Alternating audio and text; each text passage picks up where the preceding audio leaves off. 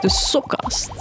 Wist je dat veel schoonmakers vaak jarenlang ergens schoonmaken, maar om de zoveel jaar dan toch weer een nieuwe werkgever krijgen? Dat die nieuwe baas de opdrachtgever belooft nog harder schoon te maken in nog minder tijd? Welkom in de wereld van aanbestedingen.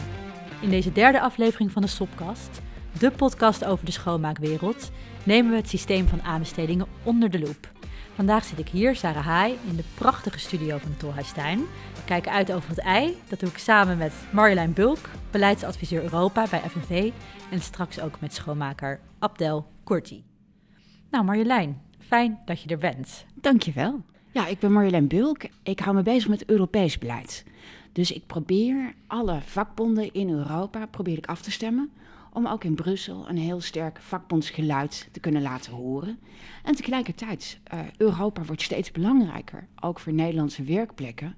Dus wat ik probeer is heel snel te vertellen wat er kan gebeuren op Europees niveau en hoe we daar als FNV op in kunnen spelen om de werknemers op de Nederlandse werkplek beter te beschermen. Nou, en die werknemers die, uh, ja, die lopen hier in Nederland in ieder geval tegen wat dingen aan. In de eerste twee afleveringen van de Sopcast uh, sprak ik al met verschillende schoonmakers. Uh, die zijn op dit moment bezig met CAO-onderhandelingen. kwamen allerlei eisen voorbij, onder andere meer respect voor het werk, maar ook een fatsoenlijk loon. Een loon waar ze in ieder geval van rond kunnen komen. Nu begreep ik ook dat heel veel van die zaken waar schoonmakers in Nederland tegenaan lopen, op de een of andere manier te maken hebben met een systeem van aanbestedingen. Dat was voor mij iets nieuws. Zou jij ons een beetje kunnen vertellen wat dat is? Um, een overheid moet natuurlijk een heleboel werken uh, kunnen ze zelf uitvoeren. Dus gewoon bijvoorbeeld schoonmakers in dienst nemen die dan de gebouwen schoonmaken. Maar de laatste tijd zien we niet alleen bij de overheid, maar bij ook bij een heleboel bedrijven dat ze delen van hun bedrijfswerkzaamheden uitbesteden. Dus op de markt gooien naar andere partijen die dat dan gaan uitvoeren.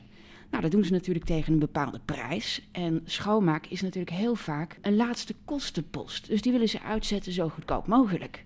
Dat kan via een bepaalde procedure. Een aanbestedingsprocedure boven een bepaald drempelbedrag. Maar waar het om gaat is dan wordt een opdracht tot schoonmaak uitgezet.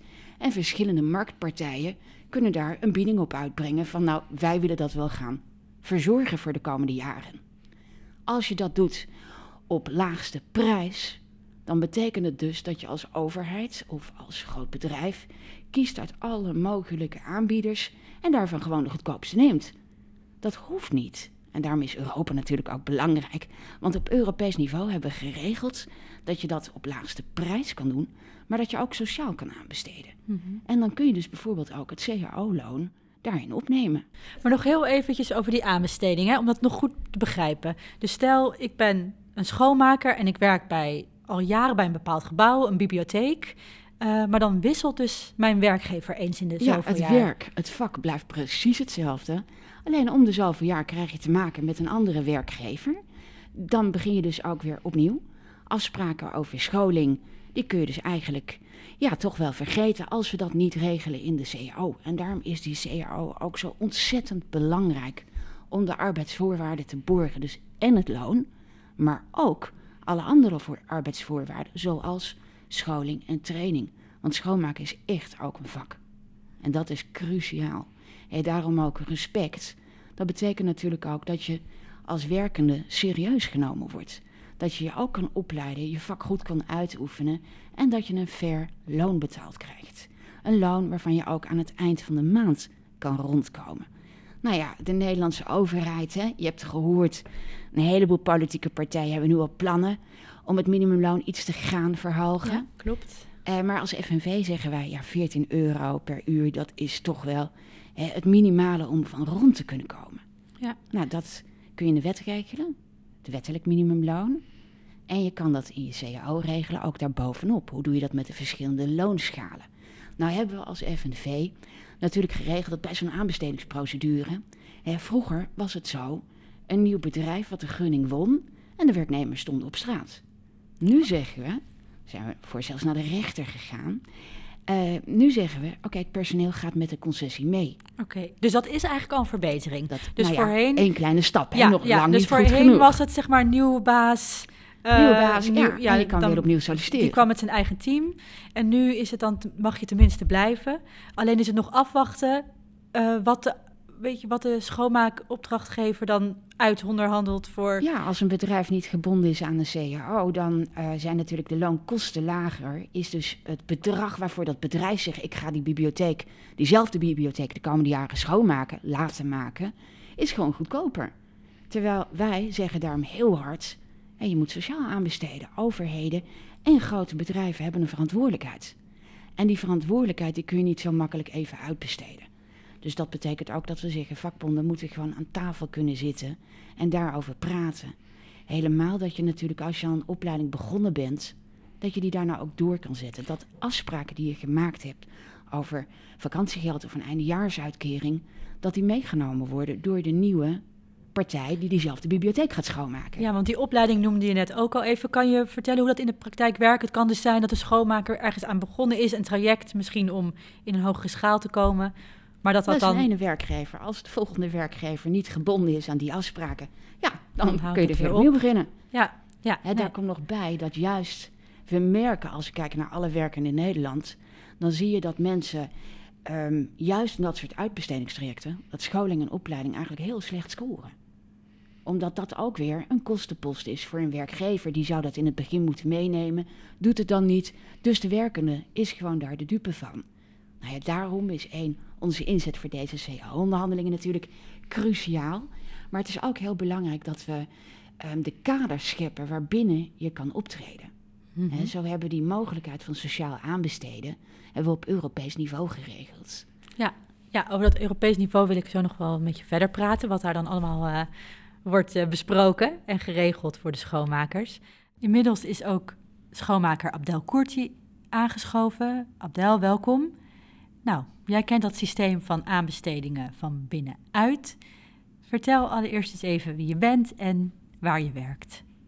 Ik uh, ben Abdelkader Koerti. Ik werk als een trotse schoonmakers, schoonmaker bij Belastingdienst in Utrecht. Uh, ik werk voor Erisor, Rijksschoonmaakorganisatie. Wij zijn sinds 2016 ambtenaren geworden. Nou, dat is fijn natuurlijk. Hè. Ja, want daar wil ik het met je over hebben. Um, hoe zit dat? Eerst werkte je voor een schoonmaakbaas ja. en Ja. nu ben je dus ambtenaar geworden. Wat is daar uh, aan vooraf gegaan? Nou, uh, het is gewoon fantastisch. Het is geweldig. Daarvoor, voor 2016, uh, ik uh, heb gewerkt voor schoonmaakbazen in de schoonmaakbranche. Niet alleen maar ik, ook collega's die mij ook ambtenaren zijn geworden. Ja, dat was dramatisch. Dat was echt, wij hadden niet genoeg tijd om onze werk goed te kunnen doen. Wij kregen weinig tijd. je moet zes, zeven afdelings in plaats van drie uurtjes. Je moet echt uh, bijna drie, uh, 3000 vierkante meter in één uur uh, stofzuigen. Je kreeg 3000 vierkante 3000 vierkante meter. In één uur moet je kunnen stofzuigen. Ja. En je kreeg 90 seconden voor een toiletgroep. Oké, okay. dat is gewoon rennen de hele dag. Nou, rennen, dat is echt, ja... Wat wij, uh, wat hun niet, gelukkig niet gedaan hebben, geen, geen uh, rolskillers met, met een batterij kunnen aan ons geven of zo, om nog extra te kunnen rennen. Dat is niet gebeurd, gelukkig, maar gelukkig zijn wij opgestaan. Nou, wij hebben gezegd, ja, uh, wij maken gewoon in rijksgebouwen. Nou, ja, jullie zijn ook schuldig aan die dingen. Dat nou, hebben jullie gezegd tegen de eigenaren tegen de, de eigen, Tegen de Belastingdienst, tegen DIE, tegen OM, tegen de rechtbanken in zelf naar uh, de Tweede Kamer toe. Ja, want rechtbanken, Tweede Kamer, op al die plekken waar jullie schoonmaken. Ja. Dus, ja. Nou, wij hebben gezegd, ja, jullie zijn ook schuldig aan dit. Wij, ja, uh, wij worden uitgeperst. Wij worden gewoon... Ja, de Arabieren uh, persen de olie uit de grond. Schoonmaakbazen, die persen de zweet van de schoonmakers. En als iemand die zegt, ja, ik ben ziek, nou, dan zeggen ze, ja, neem paracetamol, ik kom hier werken. Ik heb meegemaakt dat collega's, die, ja, die, die, die heeft chemo gehad. Nou, die zeggen, volgende dag moet je gewoon op werk zijn. Dat was heel, heel erg. Nou, sorry dat ik dat zeg, maar dat gebeurt nog steeds. En wat geweldig is, sinds 2016 zijn wij ambtenaren geworden. Ja. In eerste plaats Iedereen was blij. Iedereen die ambtenaar is het geworden vanaf die eerste dag, kreeg hij of zij reiskosten. Dus de kosten van de reis zelf of ook de tijd? Of? Nee, nee, gewoon de reiskosten. Reiskosten, dat houdt in... Kijk, je krijgt een, een mobiliteitskaart. Ja. Dan kan je mee met openbaar vervoer. En eerder betaalde je dat zelf? Eerder moet je zelf betalen. Reiskosten moet je zelf betalen. Binnen 30 kilometer. En moet betalen, want de werkgevers, de schoonmaakbazen, die betalen dat niet. Die zeggen, ja, nee, ja, goed, nee, je krijgt geen reiskosten, want het staat niet in de CIAO. Dat klopt. Maar sinds 2016, ja, vanaf de eerste dag krijg je of een fietsvergoeding of een autovergoeding of krijg je een mobiliteitskaart. En dat geldt minimaal, minimaal, dat was in 2016, minimaal 600 euro in het jaar. Want een abonnement, dat kostte toen die tijd 48 euro zoveel. Ik, Ja. ik heb het over 2016. Sinds 2016 en nu toe weet ik die abonnementen echt niet hoeveel kosten, want eh, ik hoef het niet te betalen. Heerlijk. Heerlijk. Ja. Want Wat zijn nog meer verbeteringen die... eh, De tijd. Wij kregen echt genoeg tijd om onze werk eh, beter te kunnen doen. Wij kregen eh, zeg maar 425 vierkant, 425 meter, eh, vierkante meter per uur. Die moet je kunnen schoonmaken. En vroeger bij schoonmaak, schoon, in, in de schoonmaakbranche is minimaal, minimaal 1000 vierkante meter. ja. Dus dat is dus twee keer zo snel moest dat Nou, gebeuren. Bijna drie keer. Bijna drie keer. En eh, wat nog geweldig is, en je hebt gelijk contact met je manager. Ja. Ja, Echt. dat is ook fijn. Dus dat, Dat, je, je is kan, echt die- fijn. Je opdrachtgever kent je, je, eh, je werkgever Kent je. kent je, je weet eh, misschien... Wat, wat maakt dat uit? Vertel dat eens. Wat, is, het, eh, wat kan het het- betekenen om een beetje een persoonlijke band ook te hebben? Of in ieder geval een, met iemand een band te hebben voor wie je werkt? Ja, dat is. Ja, de, ja, ik kan het niet omschrijven, maar dat is gewoon. Kijk, vroeger, als wij, als wij manager willen spreken, ja, dan moet je een afspraak maken. Dat duurt misschien een maandje. Voor, ja, voordat, zeg maar, als je iets hebt, ja, noem ik een probleem of ja, iets, of werkgeversverklaring of noem maar op, duurt een maand voordat dat je, als je geluk hebt, hè, voordat je die manager kan zien. Nu is het. Je ziet je manager elke week. Soms in sommige, in sommige gebouwen zie je hem elke dag. Mhm. Ja, Dan heb je echt een goede contact. Eh, en, eh, je mag je mening geven, je mag meepraten. En je mag meedenken. En heel af en toe mag je ook mee beslissen natuurlijk. Hè. Want eh, toen eh, de, nieuwe, de nieuwe systeem, zeg maar, toen wij ambtenaren zijn geworden, wij waren aan tafel met de manager, alle schoonmakers. Die zeggen, luister even, wij gaan het anders doen. Wij zijn ambtenaren, wij gaan het anders doen dan in de schoonmaakbranche. Wij hebben zoveel vierkante meter, zoveel mensen moeten zijn, in zoveel uren. Mensen die hadden twee uur of drie uur, al jaren in één keer. Hoe bedoel je, mensen hadden twee of drie uur? Bij schoonmaakbranche, mensen die werken gewoon twee, drie uurtjes, en daarna weer naar huis gestuurd. Nee, nee, nee, nee. In de schoonmaakbranche heb je twee, drie uurtjes. Heel we- ja, en je hebt ook fulltimers. Hmm. Bij ons, ik neem bijvoorbeeld bij ons bij Belastingdienst, zeg maar een hele Utrecht. Vroeg, eh, waren daar eh, collega's die hadden drie, vier uurtjes. Want steeds als hun meer uren vragen, zeggen ze ja, wij hebben geen uren. Want de opdrachtgever, dit is de uren. Maar toen Eriso, dat is Rijksschoonmaakorganisatie, binnenkwam, die zegt, nou luister, eh, vanaf de eerste dag zeggen ze, nou wij gaan het anders doen. Nou, wij zaten met manager aan tafel, die zegt, nou, zoveel vierkante meter hebben wij hier.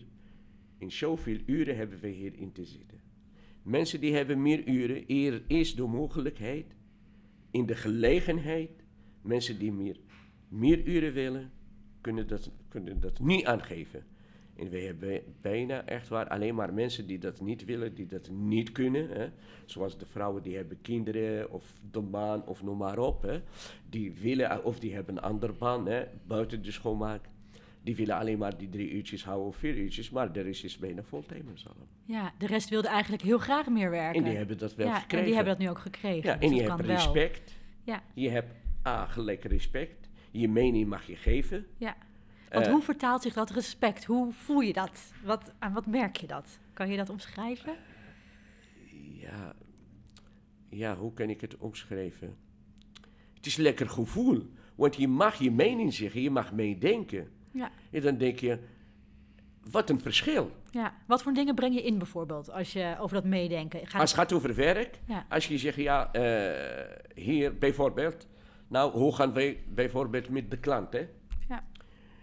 Die zegt, ja, jullie zijn nu ambtenaren, dus jullie zijn net als, als de mensen die in, eh, bij belasting binnenwerken, als de, de, de bewoners, hè?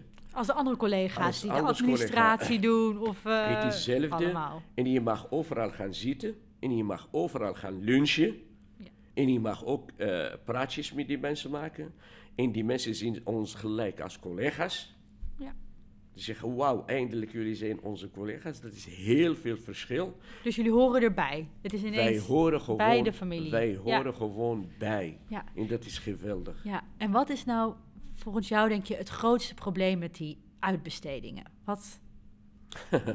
De grootste probleem is winst, winst, winst, winst maken. En als mensen, ja, als je denkt aan winst, kijk, Erizo maakt geen winst. Mag ook geen winst maken. Maar schoonmaakbedrijven, die moeten winst maken. Maar winst maken is normaal. Maar niet zoals hun doen. In plaats van hun, ja, bijvoorbeeld, ik noem maar een voorbeeld. Als, als je van 10 euro, kan je eh 1,50 of 2 euro winst maken, dan moet je tevreden zijn. Maar hun niet. Van die 10 euro willen ze 8 euro winst maken. Het is echt, ja, het is niet, ja, Ja, en degene die de prijs betaalt, dat, dat zijn wij. Ja, Dat zijn wij. Alles in minder tijd doen, zei je al. Alles in minder tijd, geen respect, intimidatie, onderdrukking, ziek moet je paracet- paracetamol nemen en dan kom je naar kantoor. Of als je ziek wordt je geroepen naar kantoor toe. Nou, ze stellen de vragen die mogen ze niet stellen. Wat heb jij? en dat is gewoon een manager. In de schoonmaakbranche, een manager of een personeelzaken. Dus ja, wat heb jij? Ja, nou, mensen zijn altijd hè, bang, dan zeggen ze gewoon wat ze hebben. Wa- wat ze hebben, ja, dat mag, dat mag een manager of een personeelszaken niet weten, want dat is de, tussen jou en de huisarts of de bedrijfsarts. Ja, nee, dus dat, eh, gelukkig is dat nu allemaal verleden tijd. Tot nu toe, ik praat. Of voor in jullie geval Ik, dan. ja, tuurlijk, in ons geval, ik zeg altijd, dat gaat heel goed, dat gaat heel goed tot de dag van vandaag. Wat morgen gaat gebeuren, of over een maand of zo, ja, dat weet ik niet. Maar nu is iedereen, bijna iedereen, heel blij en tevreden. Fijn. En hoe lang mag je nog? Ja, ik moet nog even kijken. Volgens mij moet ik nog tien jaar. Nog tien jaar. Tien jaar. En is nu alles helemaal perfect? Of zijn er ook nu nog wel dingen waarvan je zegt... nee, nee, nee, nee, best nee, nee, voor... nee, nee, eh, nee. Alles is perfect. Dat is overdreven. Eh, maar eh, laten we zeggen 99 procent. Nou, dat, Dat is, dat is een hoop. En nu heb je tijd. Oh ja, en wij zijn gelijk naar dagschoonmaak in plaats van avondschoonmaak. En nou kan je gewoon even met je gezin hè, om vijf uur, zes uur aan tafel lekker ook mee eten of noem maar op. Vroeger was het, nu heb je meer tijd voor je kinderen, voor je gezin. Ook weekend, als je wil bijvoorbeeld, ja, gaat winkelen of naar, eh, eh, eh, net als die mooie tuin hier achter bij jullie of noem maar op. Vroeger hadden we dat niet. Vroeger, de meeste schoonmakers die komen thuis, zijn kapot. Ja. Gelijk op de bank ploppen, bom. Want je bent kapot, je hebt geen zin meer, eh, moe. En je, maakt, en je maakt nog zorgen, wat komt morgen op mij af? ja. Nu is het zo, je komt echt met een glimlach naar binnen en je gaat met een glimlach naar huis. Vroeger, voor 2016 hadden wij als kaderleden gingen wij overal. Nou, als wij met collega's gaan praten, dan zien we de tranen van, verdriet. Maar 2016, ik heb het meegemaakt en toen de eerste groep die ambtenaren zijn geworden, toen gingen wij even nog een keer vragen hoe dat gaat of zo. Ik zie vrouwen, zelf mannen, ik, ik zie tranen in hun ogen. Ik zeg, wat is het nou? Ze zeggen, hé, hey, stop. Vroeger waren tranen van verdriet, nu is het de tranen van geluk. Dat, dat vind was ik een echt- mooie. Ja, Dat was echt, eh, dat laat wel zien wat voor een andere wereld jullie het terecht is een zijn heel gekomen. andere wereld. Echt Ja. waar, het is wat, wat wij meegemaakt, wat nu wij meemaken. Ja, ik vraag ook de rest van de opdrachtgevers. Neem de schoonmaker zelf in, zelf in dienst. Want nu, de schoonmaakbedrijven, die investeren niet zoveel in de, schoonmaak, eh, in de schoonmakers. Ik maak mij zorgen of de schoonmakers hun pensioen gezond kunnen halen. Wij er wordt meer, bij ons, bij Eriso, wordt meer geïnvesteerd in mensen op de werkvloer. Opleiding, taalkursus. Heb je een opleiding eh, nodig? Ja. Ze helpen jou ook als je wil binnen de overheid. Hè, als een, een, een baan hè, vrijkomt, hè, dan kan je ook solliciteren. Ja, naar je niveau toe natuurlijk dan kan je ook doorontwikkelen binnen de overheid ook. En als je een, een cursus nodig om die opleiding binnen een jaar twee te halen, dan kan je gewoon doorstromen. Ja. En die mogelijkheden hebben wij allemaal. Ja, dus je kan jezelf veel beter ontwikkelen. Je kan, veel, je kan jezelf heel veel zelf kunnen ontwikkelen. En als je elke keer een nieuwe werkgever hebt die weer opnieuw begint, dan is die mogelijk. Elke vier jaar, soms elke oud. 7, 8 jaar. Nou, dan komen nieuwe. Ja. En als de nieuwe komt, dan zeg je, ja, die nieuwe, wat gaat die doen? Ja, dan gaat hij denken, ik heb een contract van 3, 4 jaar. Nou, ik moet zoveel mogelijk winst halen, want de schoonmakers blijven toch achter voor de anderen. Die gaan niet zo echt in jou investeren. Niet in je gezondheid ook. Maar bij ons, er is elke keer, elke drie, vier maanden, komt iemand te kijken hoe je werkt, hoe je staat, je houding. Ja, nou, dankjewel Abdel. Heel fijn dat je voor ons wilde schetsen wat het verschil is tussen die twee werelden. En uh, nou, hopelijk dat dat voor steeds meer schoonmakers in de toekomst zo zal zijn. Hopelijk dat de opdrachtgevers gaan ook de schoonmakers in dienst nemen en niet via de schoonmakerbazen. dat is onzin. Nou Marjolein, waarom kan het in het geval van de schoonmakers zo problematisch zijn om steeds weer aan zo'n nieuwe werkgever door te worden gegeven? het is voor iedereen toch een beetje bizar. Hè? Je werk blijft hetzelfde, je voelt je vak uit. En daar wil je natuurlijk zo goed mogelijk doen, maar daarvoor wil je ook erkenning en respect krijgen. die afspraken die maken wij als vakbonden met onze leden, met die werkgever. Een nieuwe werkgever, ja, dan kun je weer opnieuw beginnen. En dan moet je dus eigenlijk in die aanbestedingsronde al meenemen dat die afspraken meegenomen worden. dat je dus niet als werkende helemaal opnieuw kan beginnen. En dat je dus ook gemaakte afspraken honoreert. En dat is natuurlijk een heel belangrijk, want je kan de mooiste afspraken op papier maken. Als ze in de lade blijven liggen en niet meegenomen worden, heb je er in de praktijk helemaal niks aan. Nee. Dus wat kunnen we hieraan doen? Wat is. Uh, nou ja, het aller, allerbelangrijkste is natuurlijk een sterke CAO. Ja. En sterke kaderleden, sterke vakbonden. Want dan heb je afspraken in handen waarmee je ook vervolgens die opvolging kan afdwingen. Ja, dat kunnen we dan op die manier afdwingen. Dat is één. Twee, um, hoe sterk je ook bent, het is makkelijker als je een kader hebt waarbinnen je die macht kan uitoefenen. Waarbinnen je een vuist kan maken met z'n allen. Mhm. Om op te komen voor de belangen van al die werkenden. Wat bedoel je met zo'n kader? Um, nou, een van de dingen waar ik me bijvoorbeeld mee bezig hou, is bijvoorbeeld dat minimumloon. Mm 14 euro per uur. Um, op Europees niveau kijken we naar een richtlijn betreffende toereikende minimumlonen. Klinkt heel vaag. Mhm. En natuurlijk zijn wettelijke minimumlonen in beginsel van iedere lidstaat. Maar we kunnen wel op Europees niveau zeggen dat het een loon moet zijn wat eigenlijk een soort een norm voor respect inhoudt. Namelijk dat je moet kunnen rondkomen van een dat leefbaar loon. Een leefbaar loon. Nou ja, in Nederland zeggen wij dat moet 14 euro zijn. En dat is ook niet zomaar. Want als je gaat kijken naar de Europese indicator die ze al jarenlang meten van een risico op armoede, dan ligt die bij 60% van het mediaaninkomen. En 14 euro per uur is exact die grens van 60% van het mediaaninkomen. Daarmee wij, zeggen wij dus als vakbond heel makkelijk: je moet kunnen rondkomen en dat moet je kunnen laten zien in het wettelijk minimumloon van 14 euro per uur. Zolang onze Nederlandse overheid dat niet regelt, regelen we het in de CO en zien we dat we de Nederlandse overheid proberen te dwingen, ook via die Europese wetgeving, dat het moet. En dat helpt natuurlijk een heleboel. Qua handhaving en naleving moet je natuurlijk ook als vakbondslid moet je toegang krijgen tot het bedrijf. Mm want maar jullie zijn nog even terug hoor, want jullie zijn dus op Europees niveau ook bezig met het overleg over zo'n minimum. Ja, dat doen dus dat gebeurt niet alleen hier in Den Haag. in Europa. Ja. En als je Europa breed kijkt, gaat het om 25 miljoen werkende mensen die werken, daarvoor een minimumloon verdienen en daarvan aan het eind van de maand niet goed genoeg kunnen rondkomen. Ja. Dat is een bizar grote groep.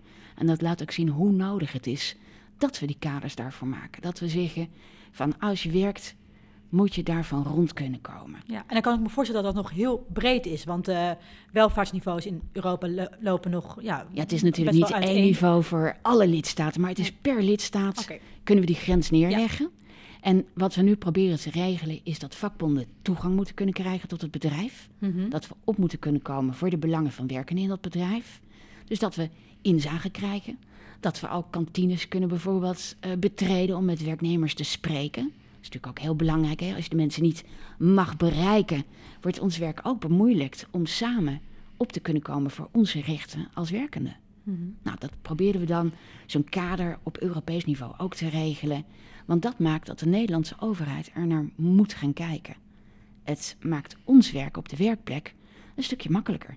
Ja, dus eigenlijk op dit moment denk je van, als we het in Europa goed weten te regelen, dan moet Nederland wel volgen. Dus dat is een extra pressiemiddel. Het is een extra pressiemiddel, want uiteindelijk draait het natuurlijk om de werkplek. Ja. Maar als we de contouren kunnen neerleggen op Europees niveau en daardoor Nederland kunnen dwingen dat ook te doen, ja, dan maken we daar natuurlijk gebruik van. En dat doen dus niet wij als FNV alleen. Dat doen we met alle Europese vakbonden. Komen we samen op voor de belangen van werkenden.